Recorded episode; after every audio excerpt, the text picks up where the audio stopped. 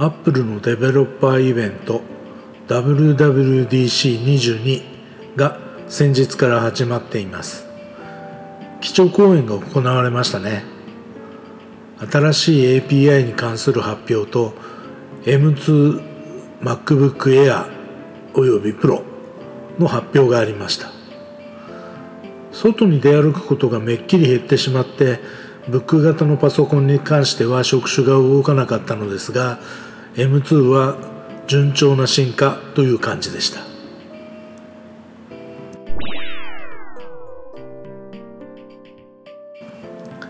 iOS と iPadOS、MacOS だんだん近くなってきている。それぞれ別物だと言って分けたはずですけどそれぞれがだんだん近寄ってきてる気がしますね。基調講演でも3つの OS に共通な API もたくさんありました。印象的だったのはステージマネージャーという機能。iPadOS でも使えるということでウィンドウが重なり合うようなこれまでの、iPadOS では実現できなかったマルチタスクが実現できるようになるようです。iPadOS がだんだん MacOS に近づいてきているというか MacOS が iPadOS にすり寄ってきているのか両者の境が次第になくなってきてる気がします。画面の大きさが違うので iOS の立場は少し違うかもしれませんが API が共通ということで一つのコンパイルで iOS、MacOS のアプリを作ることができるようになってきてますよね。使う方からすれば非常に面白くなってきたなという印象です。ただ Windows のようにデスクトップでペンを使うことができるというところまでは Apple としてもまだ踏み込んでいないですね。そのうち Apple Pencil に対応した MacBook、iMac が出てくるのかもしれません。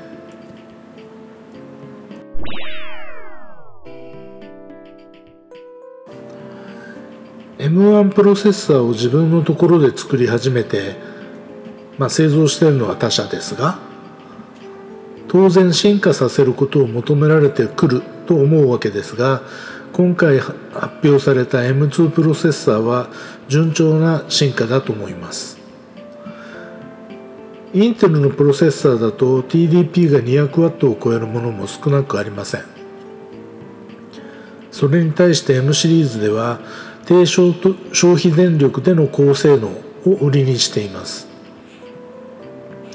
だからファンレスの MacBook Air を製造できているんですね。性能アップは今回 GPU の強化と製造プロセスの5ナノメーター化で作ってるという感じがしました。いろんなベンチマークが出ていましたが M1 プロセッサーに対して M2 プロセッサーは30%程度性能が上がってる。消費電力は変わらない。と見ました。M2MacBook Air および Pro も発売がアナウンスされましたが Air の方はファンレスです。高負荷をずっとかけ続けるような用途にはプロが向くんだろうと思いますが一般的な用途では Air で十分と感じました。もっとも私が思っていたほど両者の価格差がありませんので迷うんじゃないかな。さて M2MAX およびウルトラがいつ登場するのか。来年頭ぐらいかな。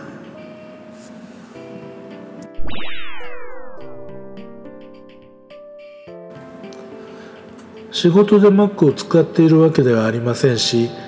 連携したり共同作業をすることがないのです。今回はたびたび連携機能が基調講演で語られました。そういう用途に向かっていこうとしてるんでしょうね。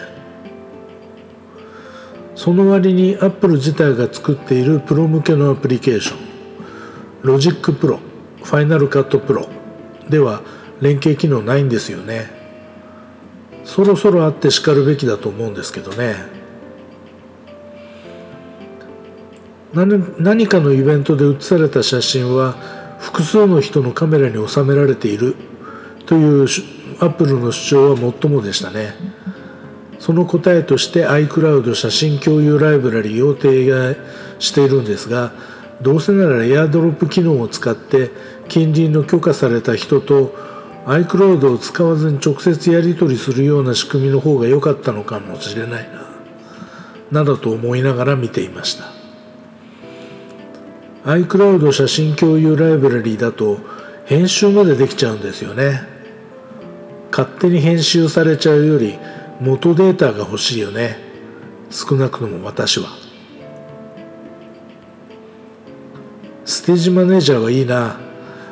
私はウィンドウをたくさん立ち上げて開いておくのが嫌でつどつど閉じてしまう人なのですがステージマネージャーなら開いておくかもしれませんね。MacOS ベンチュア？楽しみです。